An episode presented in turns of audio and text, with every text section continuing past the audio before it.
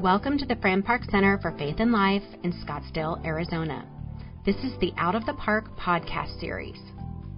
We invite you to join us for other programming you can find on our website at www.franparkcenter.org. Join us. I'm Wes Avram, the director of the Fran Park Center for Faith and Life, a program that's housed at Pinnacle Presbyterian Church in Scottsdale, Arizona. You are joining a podcast as part of our occasional series uh, at the Park Center on holy humans. Our guest today is Dr. Lorraine Brugh. She is no stranger to Out of the Park podcasts. She has done two or three for us already on global music, and today we're going to take her in a little different direction. Lorraine is Senior Research Professor of Music at Valparaiso University. She has a distinguished academic and church and church music career, having served on both sides of that line and integrated uh, as a director of the Valparaiso Institute of Liturgy, uh, as professor of um, music and university organist at Valparaiso, as having been a church musician in several settings. Lorraine has graduate degrees in both music and theology and brings that kind of uh, synthesizing sensibility to her work. With that introduction, Lorraine, welcome back to Out of the Park podcasts. Thanks, Wes, and to the listeners. I appreciate being here. I'm honored to be here now speaking on a different subject today. You have talked about global music with us before, but now I want to push you to the theological side of your brain. Is that the left or the right side? Um, I think it would be the right side. The right side. Okay. let's, let's, Being that I'm very left-handed. let's move over to that side and talk a little bit about um, what uh, you're thinking about as you have been putting together a presentation that you actually are, will be giving here at Pinnacle Presbyterian, not part of the podcast series, but actually a series of lectures that are inspiring this series on holy humans, largely looking in the context of Lent at saintliness, at how we reflect or think about the spiritual life through biography or autobiography in the life of the church. Church is sometimes called those saints, sometimes called those examples, sanctified. We tell stories that eh, they idealize people's lives as forms of lessons. But um, tell me about your thinking about, as a Lutheran scholar, about saintliness. Yeah, well, I think it's my Lutheran. I've been Lutheran uh, since I entered my professional career. I grew grew up in the Methodist Church, so I came into Lutheranism through church music, and learned about um, the festivals and commemorations of saints that Lutherans still hold dear, and have gradually learned uh, to see their value, that, that they set for us an example of the kinds of people that we want to um, both honor and emulate. And so I've I've come to think a lot of this whole idea when when I heard the Pinnacle was going to talk about the idea of saintliness, I thought initially, well, you know, Calvin wasn't a big fan of saints or certainly not of, of praying to saints, and so then I started to think about what it, what it would be for Presbyterians to be thinking about saintliness. So that's been a fun assignment. So, for the non-Presbyterians uh, listening here, who's Calvin? Yeah, so John Calvin was one of the major reformers that's contemporaneous with Martin Luther, and they were working in separate geographical areas, but both working to rid the church of some of the violations of the Catholic Church that were keeping people from really participating fully in the church. But they went in different directions. Luther and Calvin went in different directions. And John Calvin, who was a French lawyer, did most of his work actually in Switzerland, and tried to return the church back to its New Testament origins.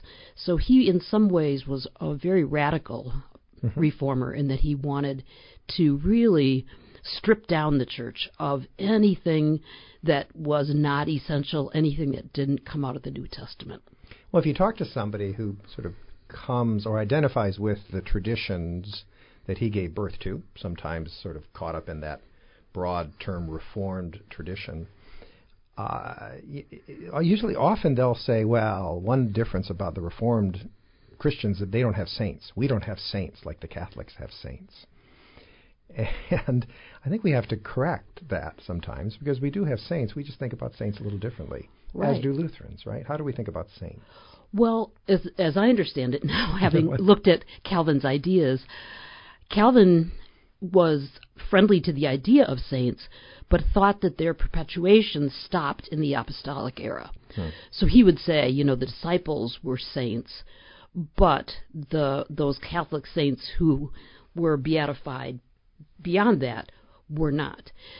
So eh, I think he believed in the idea, but he wanted to tamp down um, what the Roman Church was doing in expanding that. What was he afraid of? In other words, what was he criticizing? Well, yeah, what he was criticizing is that he was afraid that people understood saints as someone that they could pray to. And certainly the Catholic Church does have some of that in it. Uh, prayers to Mary are still, you know, um, I don't know if popular, but they're still allowed in the Catholic Church. And people prayed to saints for miracles and things. And Calvin wanted to get rid of that idea, also wanted to get rid of the statues in the churches, which he felt were idols. So he was a humanist? No, Ah, no, he was absolutely a Christian, um, but he wanted he wanted a pu- he was looking for a purer form. but we we still look back. Well, even Calvin is an example. Even in this tradition, we look back at exemplary lives from which we learn or we lift up as people that who either influence how we think of the world or provide examples of how we should also live. Aren't those saints? Absolutely. And I think whether we call them that or whether we call them examples, uh, exemplars, or heroes, I don't think matters so much. But I don't think we have to shy away from calling them saints. If we have a saint like that, do we have to idealize their life, or can we look at someone as an example or an inspiration for us in all of their humanness, even their brokenness? Yeah, abs- absolutely in their humanness and brokenness. And I think even when the Roman Catholic Church beatifies people now, they don't uh, try to say that this was a perfect person. And through the, through the history too, uh, that has never been the idea of saints, but that they did particular things that um, qualified them in the Roman Catholic system uh, to be beatified. Then where did we get the idea, at least in popular culture? Maybe I'm wrong in saying this, but but I think sometimes we have a sense that a saint is someone who's perfect. Yeah. And, and we even criticize someone, don't be such a saint. Yeah. I don't know where we got that, but I think that actually is a barrier. Same thing with the word holy. We um, are hesitant to call ourselves holy because we're not perfect, and I think that's that's a problem. Holy people are not perfect, and uh, all of the saints that we can find in history. I'll be talking today about Archbishop Oscar Romero and Harriet Tubman. And neither of them were perfect people and never claimed to be, never thought of themselves that way, and the church recognizes that. Can you talk a little bit about them? Yeah, I'm going to use Archbishop Romero as an example of the process of Roman Catholic beatification. He was assassinated. He was the Archbishop uh, in San Salvador, El Salvador, and um, was a part of the resistance movement to the government. He was also a liberation theologian, and all of those things were anathema to the government. And he was killed by um, government snipers while he was performing Mass in 1980, October of 1980. And so the beatification process in which he was beatified took until 2018. So he was beatified finally, um, was that, almost 40 years after he was murdered. And that's because there are these qualifications that, in order to become uh, certified Roman Catholic saint, you have to t- tick off all these boxes, including performing miracles. And one of the difficulties with Romero was that only one person came forward to say that um, Oscar Romero had healed his wife, this man that came forward, and uh, she had uh, fallen into a coma during childbirth. and um, this person came to Romero. Romero play, prayed, and the woman recovered. So that was counted as one miracle, but no one ever came forward with a second. Hmm. So that's a problem in the system um, until the next pope, well, Pope Francis is the one that made it happen. Pope mm-hmm. Francis came forward with the idea that because he would be categorized as a martyr, which is uh-huh. you have to have a, a significant a label of the kind of saint you are, and since a martyr can get beatified with one miracle, that that would satisfy the requirements. So it was hmm. really Pope Francis that oh. made the process complete in 2018. Now we we also we tend to think of a martyr as someone who dies for their convictions. Correct. But martyr, right in the New Testament, the word, the Greek word for martyr, simply means witness. Hmm. Anyone who gives a witness to or hmm. uh, their life as a testimony to a certain set of convictions and beliefs. Wouldn't, in some ways, wouldn't at least I'm talking as a Protestant here, but Oscar Romero, just the resilience and persistence of his witness to social justice in a context in which there were all kinds of forces and reasons for him to back away from that.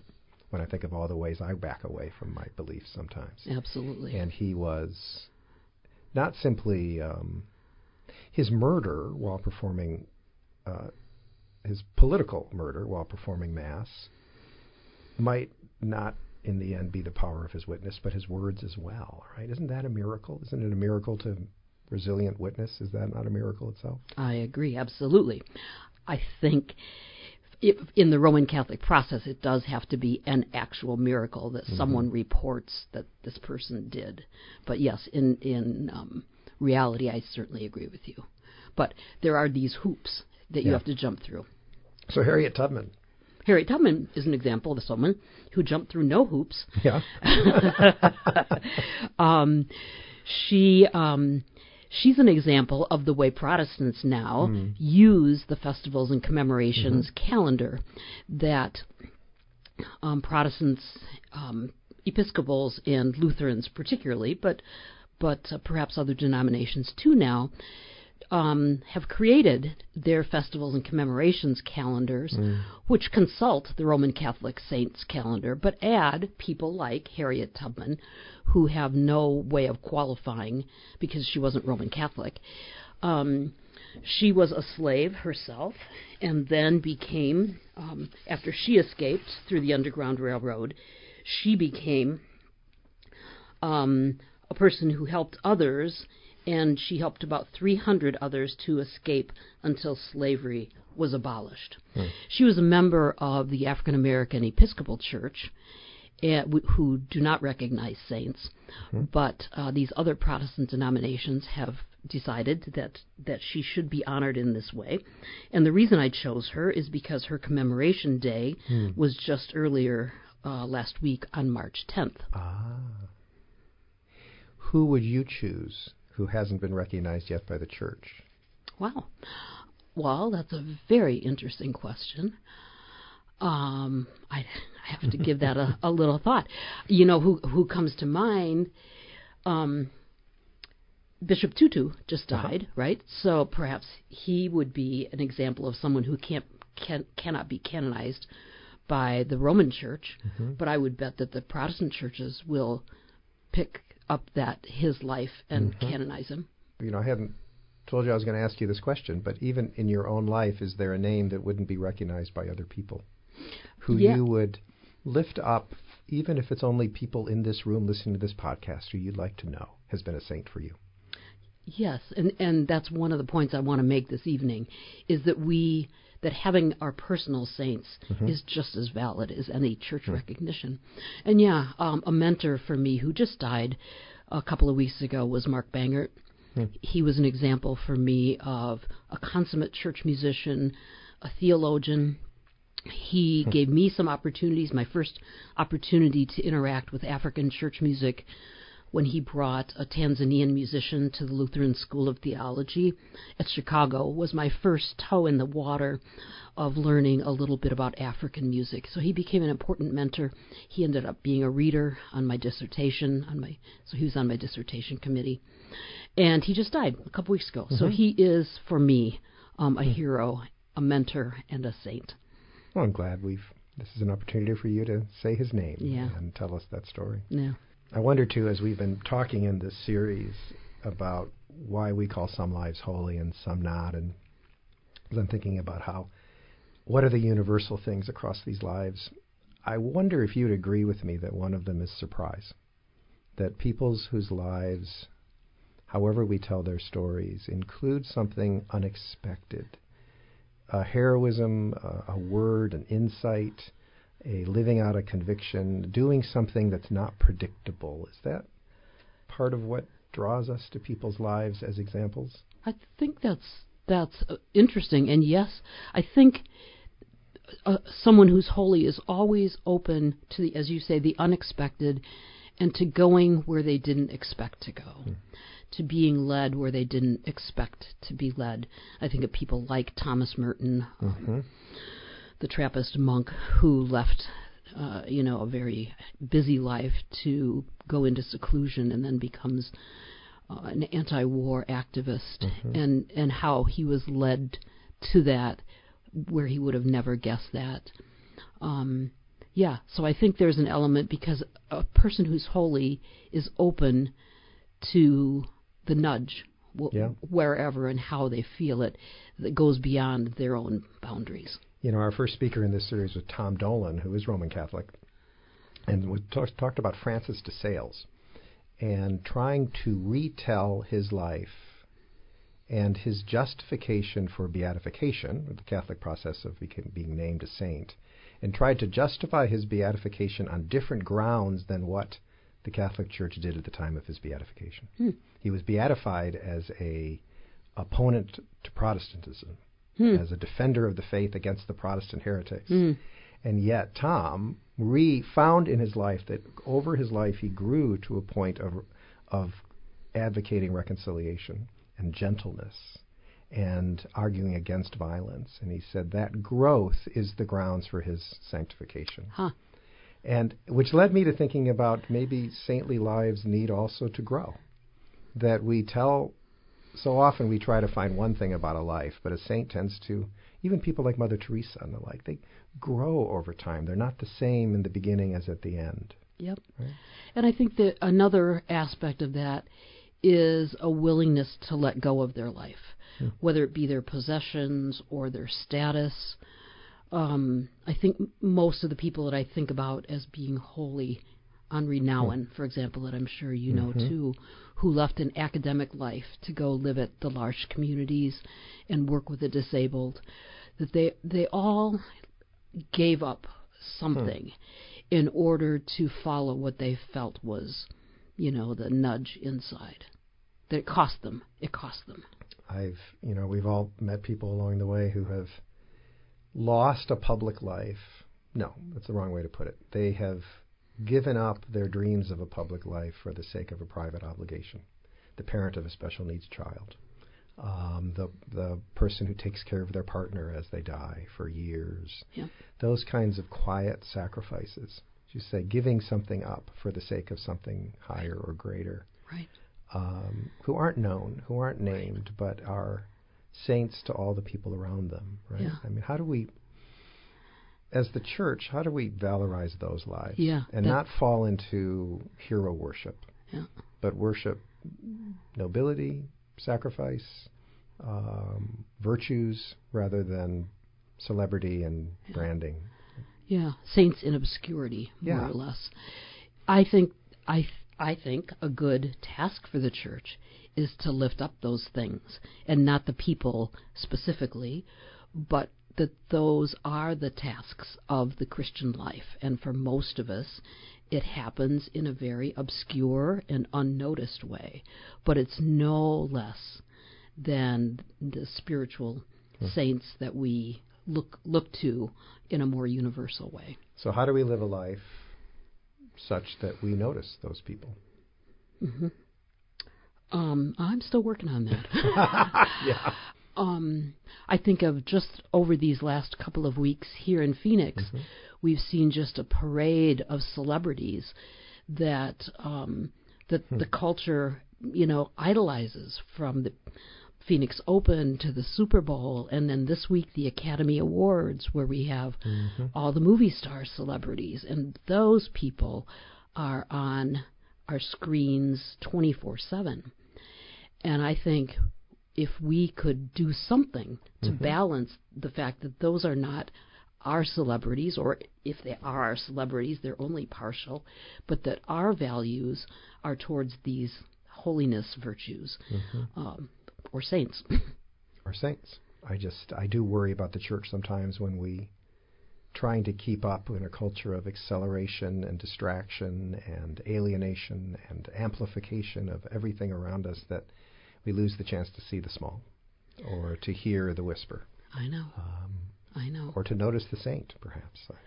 And and the um, the urge to be competitive with those loud and screamy voices is is a large temptation for the church. But I think the church has to keep modeling something else. That that we are a subversive, if you want to call it that, culture within our capitalist culture.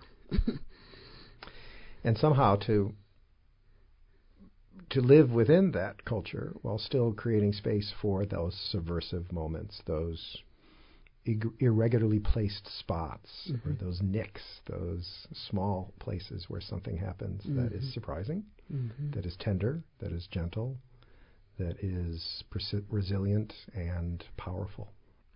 Maybe by noticing those things in each other, we can just simply encourage one another in those values. You know, I notice, um, you know, in when we meet for choir rehearsal, for instance, there tends to be small talk, uh, just kind of to break the ice, and people will talk about things like the restaurant they went to. And I, I wish, I wonder if instead we could generate conversations that would be more about how is your life and how can we support one another in living a more um, I don't know if honest I don't think we, we t- intend to be dishonest but a more worthy Christian life. And but that's hard. That's hard because we walk in and we just went to I don't know McDonald's or something. And so then we Yeah. start talking about Big Macs